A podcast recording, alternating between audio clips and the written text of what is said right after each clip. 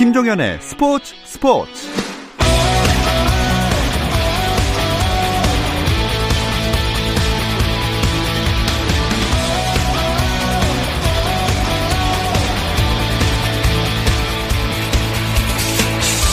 스포츠가 있는 저녁 어떠신가요? 아나운서 김종현입니다. 매주 금요일은 축구 기자들과 함께 국내 축구 이야기 나누고 있죠. 오늘은 K리그 개막 특집으로 함께합니다.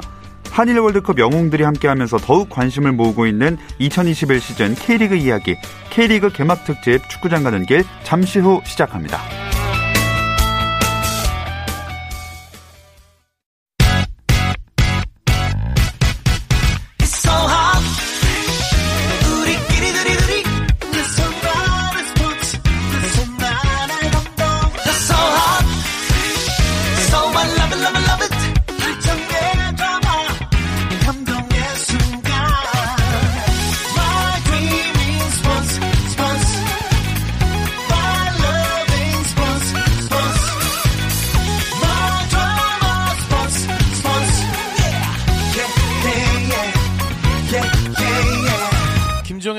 스포츠 스포츠.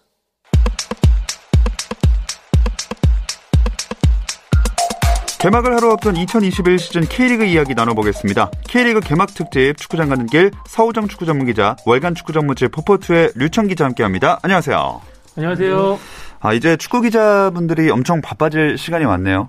사실 뭐 경기가 없어도 안 바쁜 건 아니었지만 예. 지금까지는 이적설 때문에 바빴다면 이제 정말 이제 경기가 열리기 때문에 예, 더 바빠질 것 같습니다. 음. 네, K리그는 또 일부 이부 리그에서 팀이 굉장히 프로 스포츠 중에 가장 많은 팀이고 전국 각지로 움직여야 되잖아요. 네. 그래서 저도 2월 들어서는 좀 겨우내 제 몸을 붙었던 군살들을 좀 빼내기 위해서 아하. 운동을 열심히 하면서 체력 단련을 했습니다.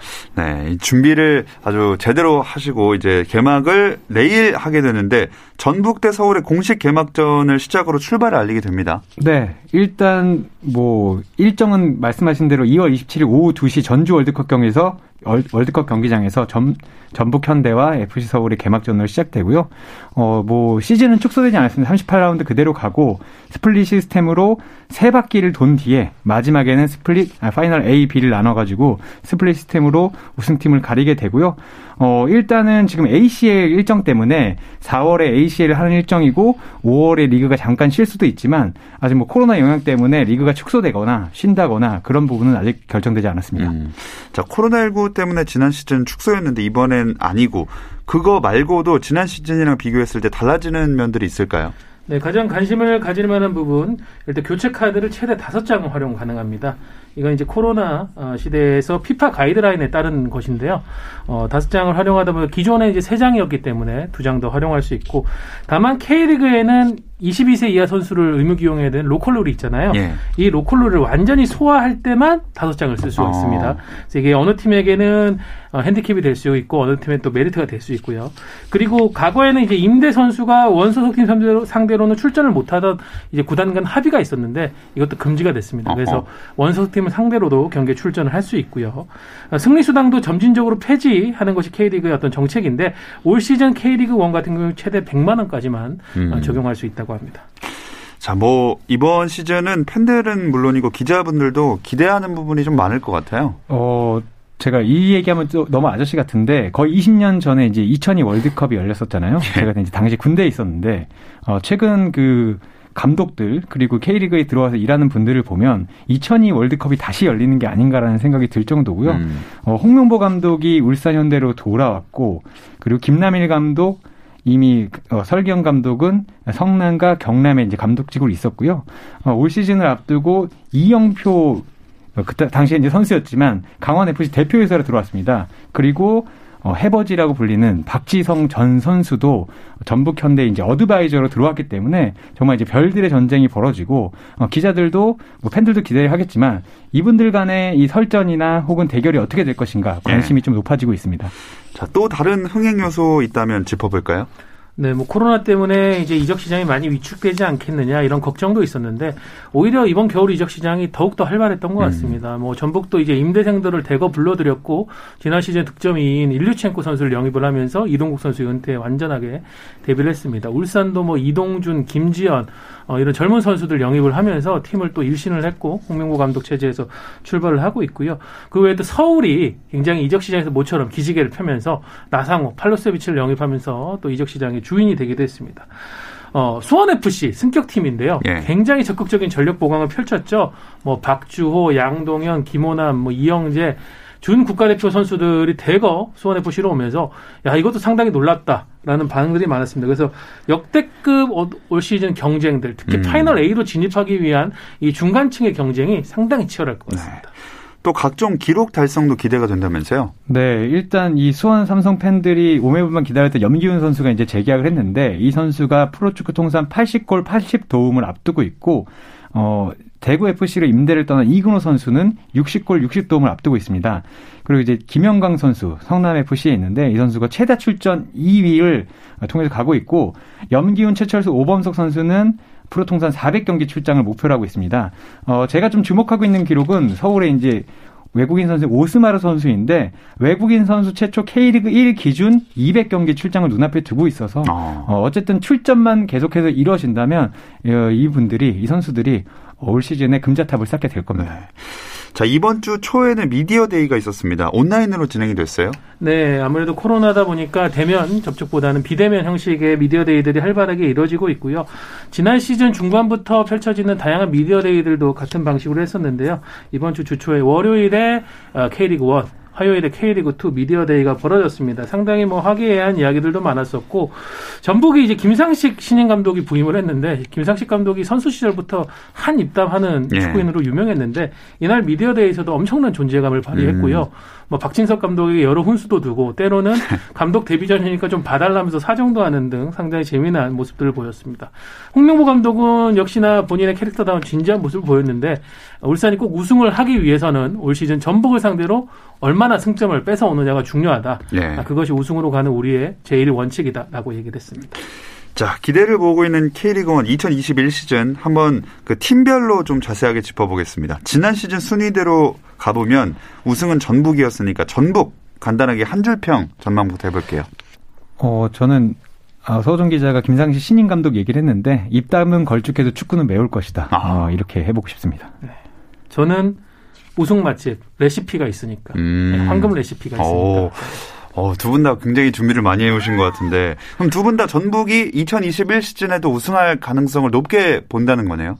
어, 일단 공격과 수비만 보면 다른 팀들과의 차이가 두드러집니다. 사실 공격진에 구스타보 선수가 있고 바로브 선수가 있는데 여기에 일리첸코가 들어왔고 김승대 선수가 복귀를 했고 그리고 수비진은 뭐 김민혁, 홍정호, 이용, 최철순이 버티기 때문에 어쨌든 승점을 따야 어, 시- 시즌에서 우승할 수 있는 거잖아요. 그런 걸 봤을 때 모두가 남은 전북 보강까지 했으니까 저는 흔들림이 가장 적을 것 같습니다. 음.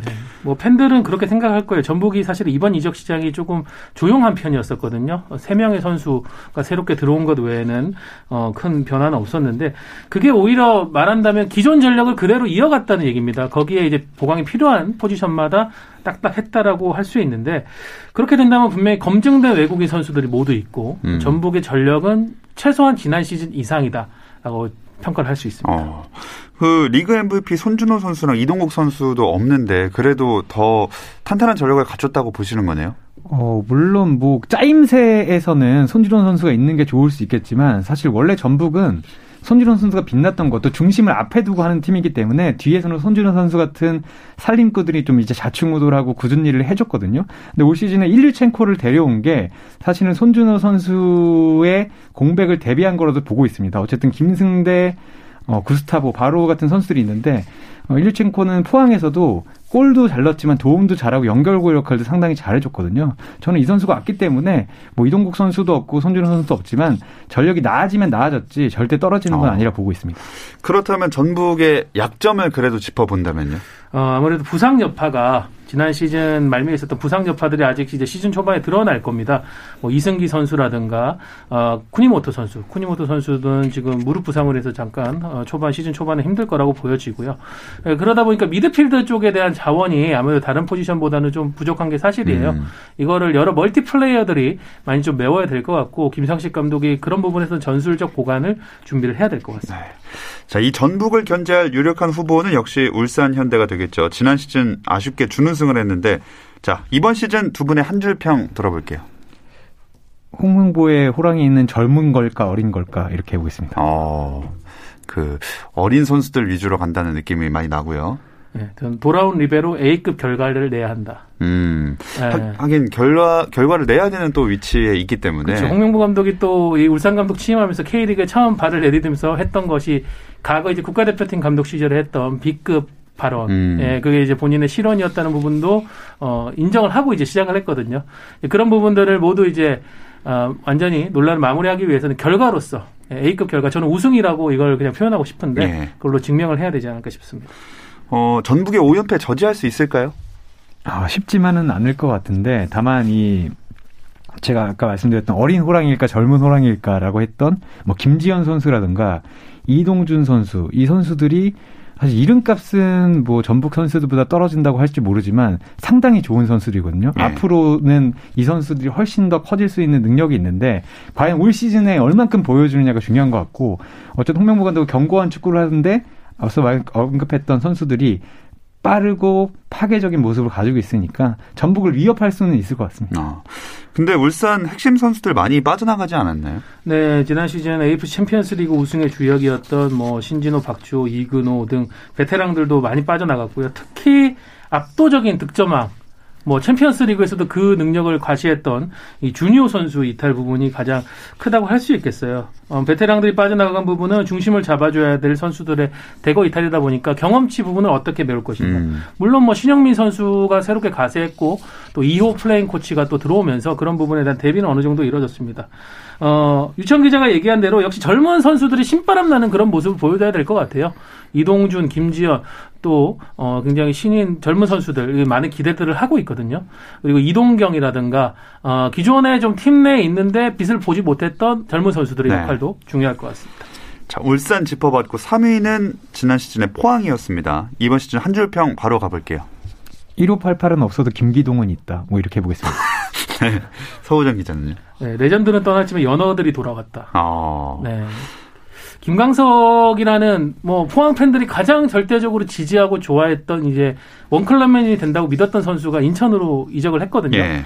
대신에 뭐 신진호, 신강훈 그리고 작년에 이미 하반기에 돌아왔던 오범석 선수까지 아, 과거 포항에서 잘했다가 이제 떠- 떠났던 선수들이 돌아왔습니다. 이 선수들 아무래도 김광석 선수의 그런 공백 역할을 또 메워야 될 것 같아요. 음.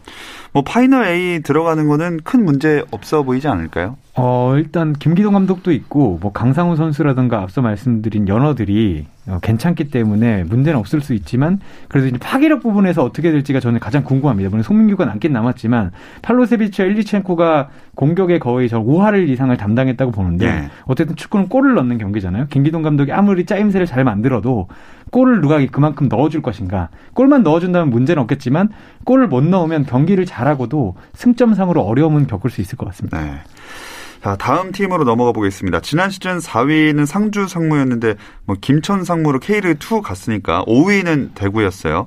대구 한 줄 평이랑 또 설명까지 한번 부탁드릴게요. 어, 대팍 기적 올해도 유효할까라고 했고요. 사실 대구가 올 시즌 전력 보강이 아주 쉽진 않습니다.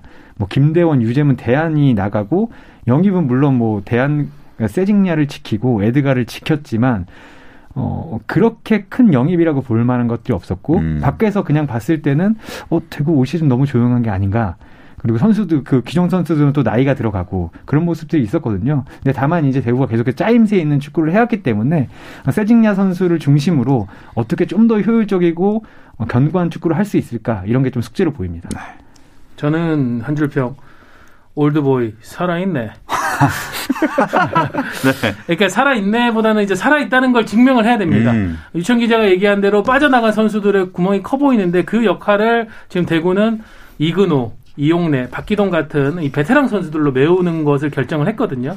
특히 초반 시즌 초반에 또 에드가 선수도 부상 여파로 인해서 한 4월 정도에나 출전을 할 것 같은데 그 사이의 공백을 이 올드보이들이 잘 메워야 될 것 같습니다. 네. 자, 지난 시즌 파이널 A 마지막 6위는 광주였는데 올해 전망 어떻습니까? 어, 한 줄평 좀 해보자면 여름 없는 광주 여름이 올까 이런 겁니다. 어, 네, 여름 선수가 사실 광주 원클럽맨이었었거든요. 어, 게다가 윌리안 선수도 이 쓰리톱의 한 축을 담당하는 윌리안 선수 떠났기 때문에 예.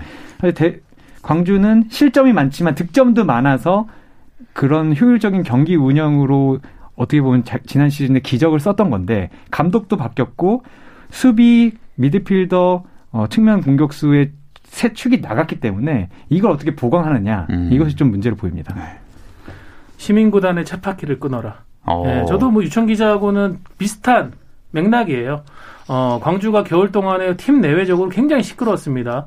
뭐 최종적으로 이제 불기소 처분이 났지만은 팀 뭐 사무국에서도 문제가 있었었고 그래서 대표이사도 교체됐고요. 어, 감독 교체 그리고 주요 선수들 많이 나갔습니다. 이 어떻게 보면 시민 구단들이 과거에 보던 뻔한 패턴이라고도 할 수 있어요. 굉장히 어지러운 어, 겨울을 보내고 불안한 상태로 이제 시즌을 맞이하는데 광주도 지난 시즌 창단 후 최고의 성과를 거뒀지만은 올 시즌이 가장 힘든 시즌이 될 수 있습니다. 이거를 깨는 모습을 보여줄지 음. 아니면 이전처럼 무너지는 모습들 어, 다른 시민 구단들의 그런 전형을 보여줄지 한번 봐야 될 것 같습니다. 자, 여기까지가 지난 시즌 파이널 A 그룹이었고요. 파이널 B 그룹의 이번 시즌 전망도 살펴볼 텐데요. 잠시 쉬었다 와서 이야기 나눠보겠습니다.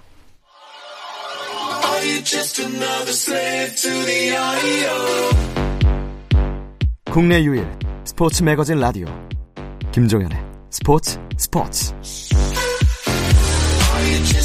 2021 K리그 개막 특집 축구장 가는 길 월간 축구 전문지 포포투의 류청 기자, 서호정 축구 전문 기자와 함께하고 있습니다. 자, 이제 지난 시즌 파이널 B그룹 전망 이어갈 텐데 7위 강원이었습니다. 올해 좀 기대가 많이 되는데 한 줄평 가볼까요?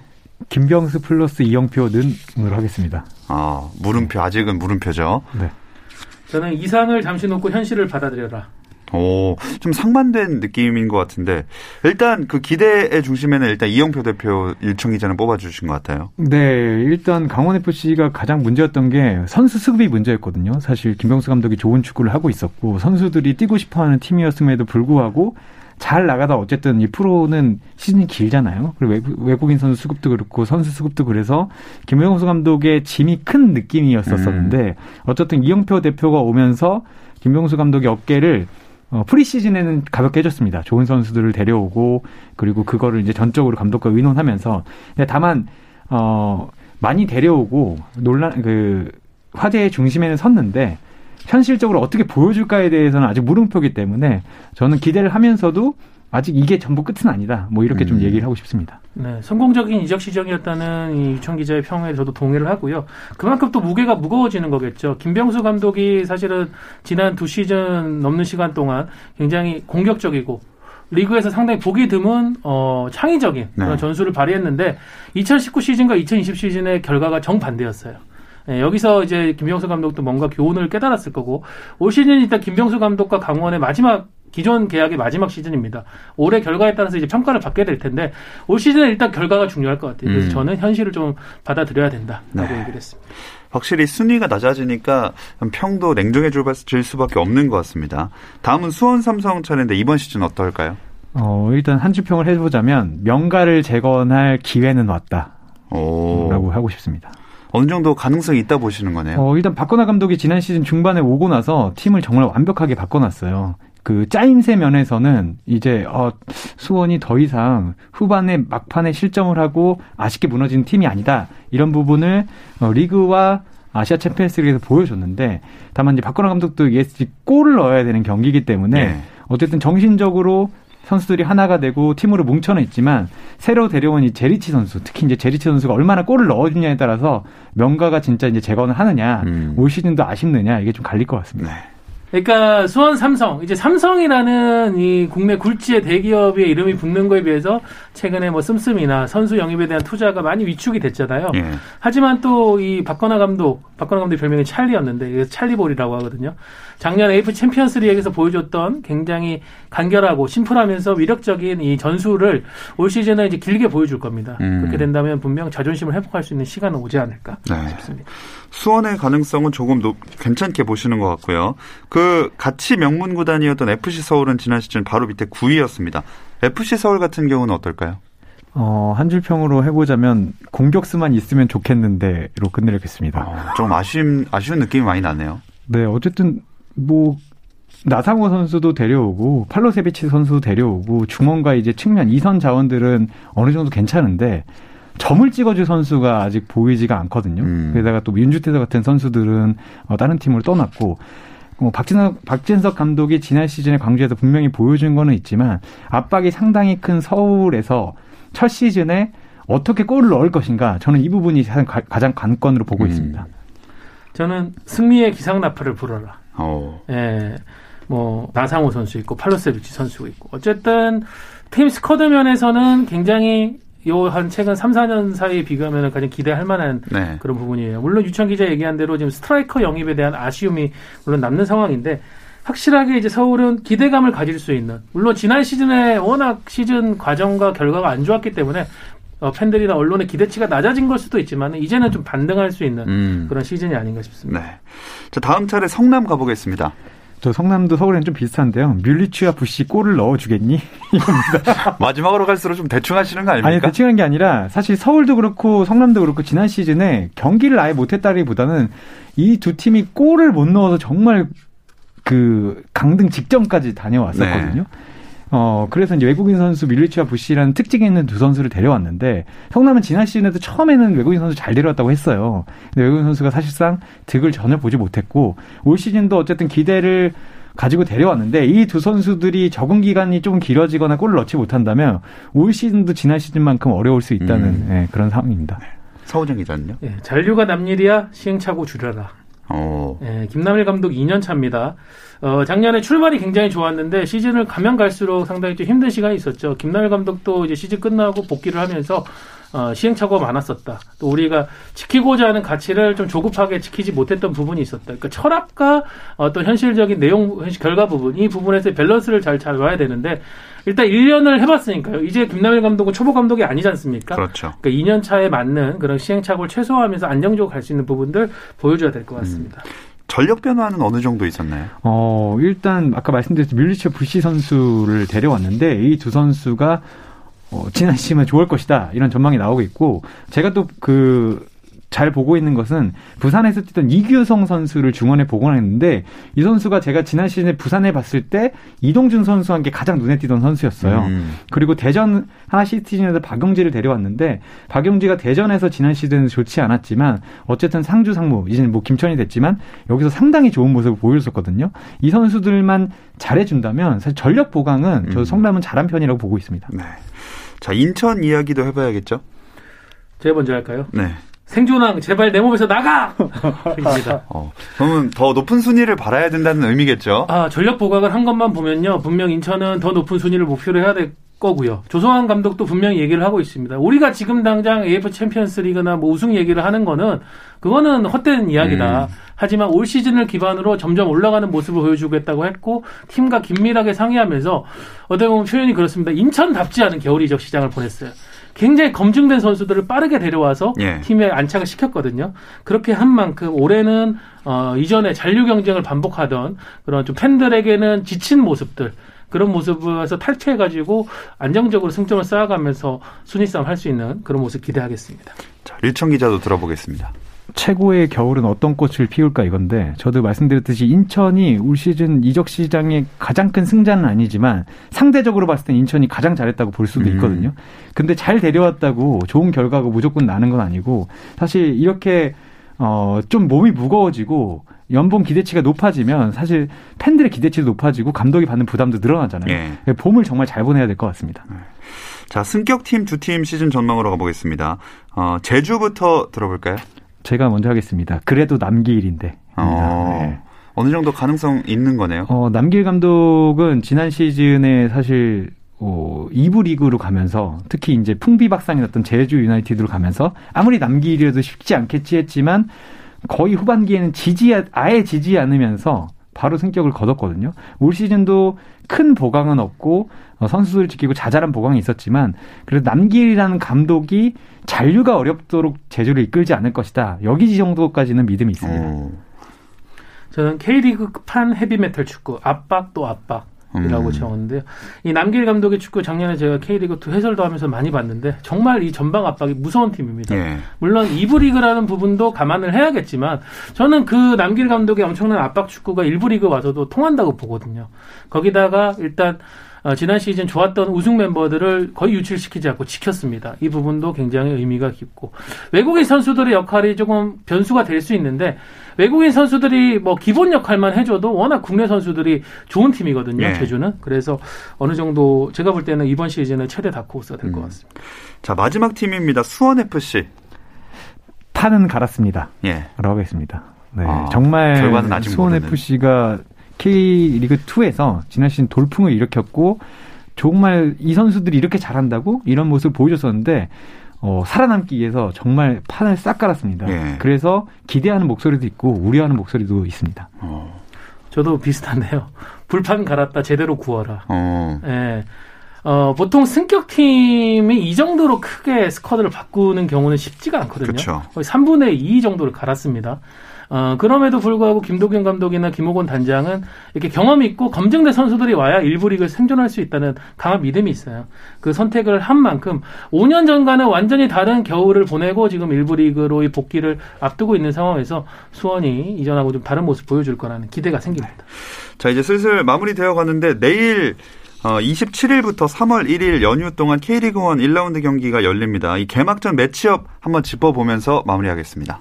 네, 27일에 전북과 서울이 붙고요. 어, 같은 날 대구와 수원 FC가 경기를 합니다. 그리고 28일 일요일에 포항과 인천, 수원 삼성과 광주 FC가 붙고요. 3일절에 울산 현대와 강원 FC 그리고 같은 날 성남 FC와 제주 유나이티드가 대결합니다. 여기서 눈길이 가는 경기 뭐 한 개씩만 뽑아볼까요? 저는 포항 인천 경기가 어 이게 진짜 축구 팬들이 보기에는 정말 재밌는 일들이 많을 것 같아요. 음. 일단은 포항의 레전드라고 생각했지만 인천 유니폼을 입은 김광석 선수가 개막전부터 포항을 방문하게 되고요. 또 인천도 상당히 지금 전력 보강이 잘 됐기 때문에 초반부터 기싸움을 제대로 하고자 하거든요. 저는 이 경기가 상당히 꿀잼 매치가 될것 음. 같습니다. 류청 기자는요? 저는 3월 1일에 울산과 강원 경기가 좀 눈여겨 보여지는데 어, 이게 제가 증명 더비로 이름을 붙였습니다. 아. 사실 이영표 해설위원일 때 KBS에서 이제 2014 브라질 월드컵에서 월드컵. 브라질 월드컵에서 에, 대표팀은 어, 실험하는 자리가 아니라 증명하는 자리라고 얘기를 했었는데 어, 어쨌든 이제 강원의 수장으로 되어서 돌아왔고 홍명보 감독은 또 울산에서 증명하러 돌아오지 아- 않았겠습니까? 예. 어, 두 물론 맞대결은 아니지만 상당히 매치업이 재밌어서 경기를 기대하고 있습니다. 자, 2020의 K리그 개막 특집 축구장 가는 길 여기서 마치도록 하겠습니다. 함께 해주신 서우정 축구 전문 기자, 월간 축구 전문지 포포트의 류청 기자, 고맙습니다. 감사합니다. 감사합니다. 저는 월요일 8시 30분에 다시 돌아오겠습니다. 김종현의 스포츠 스포츠.